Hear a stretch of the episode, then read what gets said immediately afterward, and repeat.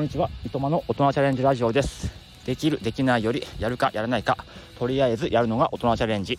大人こそ柔軟な発想で挑戦と勉強をし、生活の質を上げていきましょう。はい。いや、今日もね、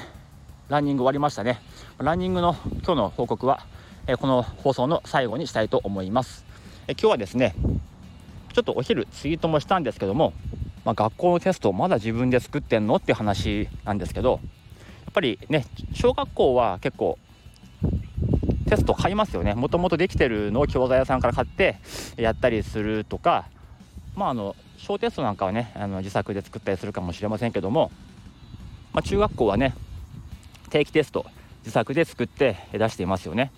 これ作るの大変なんですよね。やっぱり34時間かかるんですよ、まあ、どんな問題にしようかとか構成考えたりもしなきゃいけないしワークから例題ね見つけてきて書いたりとか、え、しなきゃいけないんですけどもこれ、まあ、結構無駄な作業だよなっていうふうに思うんですよ。例えば去年の3年生で使ったテスト結局生徒の力を知るっていう点に関しては中身変える必要ないですよね。でもやっぱりねあの授業をしてる先生も違うしま生徒も違うからまあ、同じ力を測るにしろ違う問題が出るわけですよね。でやっぱりこう自分で作ってるからやっぱミス出るんですよね。で自分だけで作ってるからやっぱり合ってると思ってるから意外とミスに気づかずに、まあ、印刷しちゃってでテスト当日にこう落ち着いてみるとなんか誤字脱字があったりなんかこう問題文にミスがあったりとかしてで各教室をねあのナンバーのここ間違ってる直してくださいとか行って回んなきゃいけないっていう光景って、まあ、学校のあるあるなんですよね。でもこういうミスを防いだりそもそものテスト時間をもう思いっきり短縮する方法が、まあ、今年はてか今の時代はあるんですよね。昔はそうじゃなかったかもしれない。それはチャット GPT と DeepL ですね。特に英語のテストはすごく相性がいいです。例えば問題文になんかネットニュースの記事をコピーしてペーストしてそのまま載っけたらそれはやっぱりそこのサイトの著作権に違反してるってなっちゃうので載せられないんですけどもそれをコピペして、えー、DeepL DeepL っていうのは翻訳ソフトですね。そこに貼り付けるんですねバンと。英語に。そうすればその日本語の記事は英文に変換されるわけでその英文にはもう著作権はないわけですよ。でその英文をコピーして今度チャット GPT に、まあ、この文を、まあ、200語ぐらいで要約してくれと。そうするとものの数秒で要約文が完成します。でその要約文をまたチャット GPT に入れてこの文をもとに5問問題を作成してっていうふうに入れるともう出てくるんですよね。例えば選択肢の問題を作ってくれとか穴埋めの問題を作ってくれとかあと内容を問う問題を5問とかっていうともうほんと数秒で出てきます。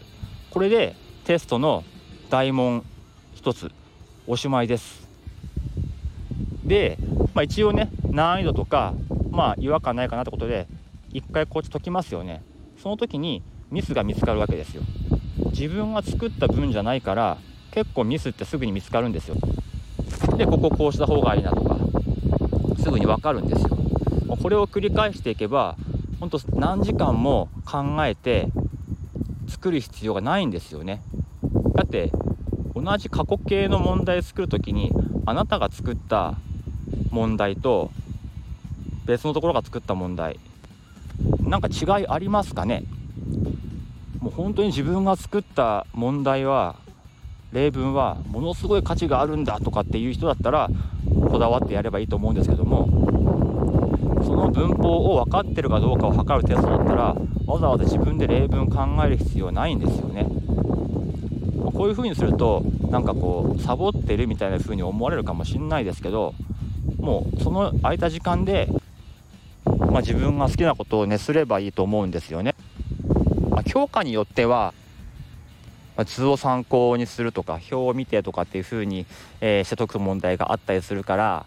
何、まあ、とも言えないけど、まあ、英語とか数学社会とかそこら辺だったらすごく時間短縮手間短縮になるのかなっていう風に思いますね。普通の日本人がね英文を考えてたらどっかで、ね、ミス出るしこうネイティブの子とかいるんですよね。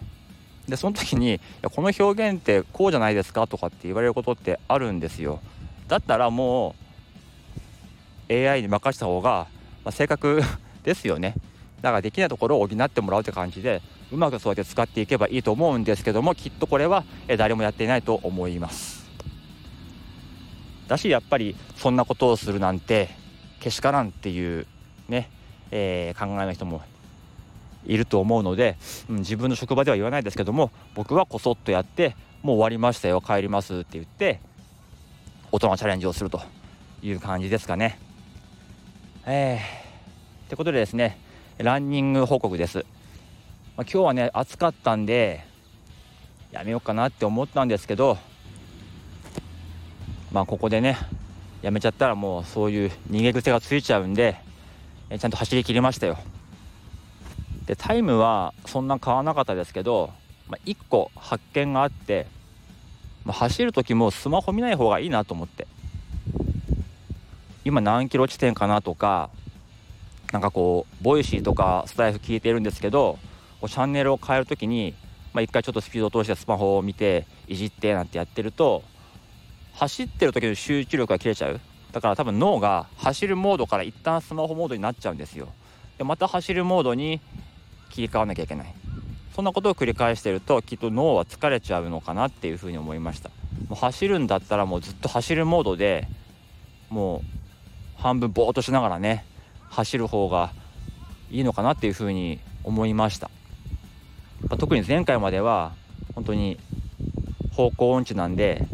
ちょくちょくスマホでね位置を確認しながら走ってましたから、まあ、そういうのも良くなかったのかなというふうに思いますね。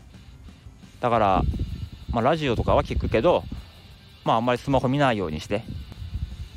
あとタイムも毎回毎回ねこうチラチラ見るのは良くないかなって。なんかあペースが落ちてるなやべえとか全然進んでねえじゃんとか思いながら走ってるとやっぱり疲れちゃうんですよね。だから、うん、途中とか途中1回見るとか、まあ、最後までね見ないとかそういう感じで走るのがいいのかなっていうふうに思いましたね。ただだいぶね夕方は涼しくなってきて走りやすいかなっていうふうに思ってます。いや今日ちょっとねビール飲みたい気もするけどやっぱ走った日は飲まない方がいいのかなとか思いながらねいますけどうん飲まない。飲みません。はい、感じですかね。ということで今日はですねまだ何時間もかけてテストを作って人に向けて、えー、その時間短縮できるよっていう方法を、えー、お話ししました。皆さんは今日どんなチャレンジをしましたか？この辺でおいとまいたします。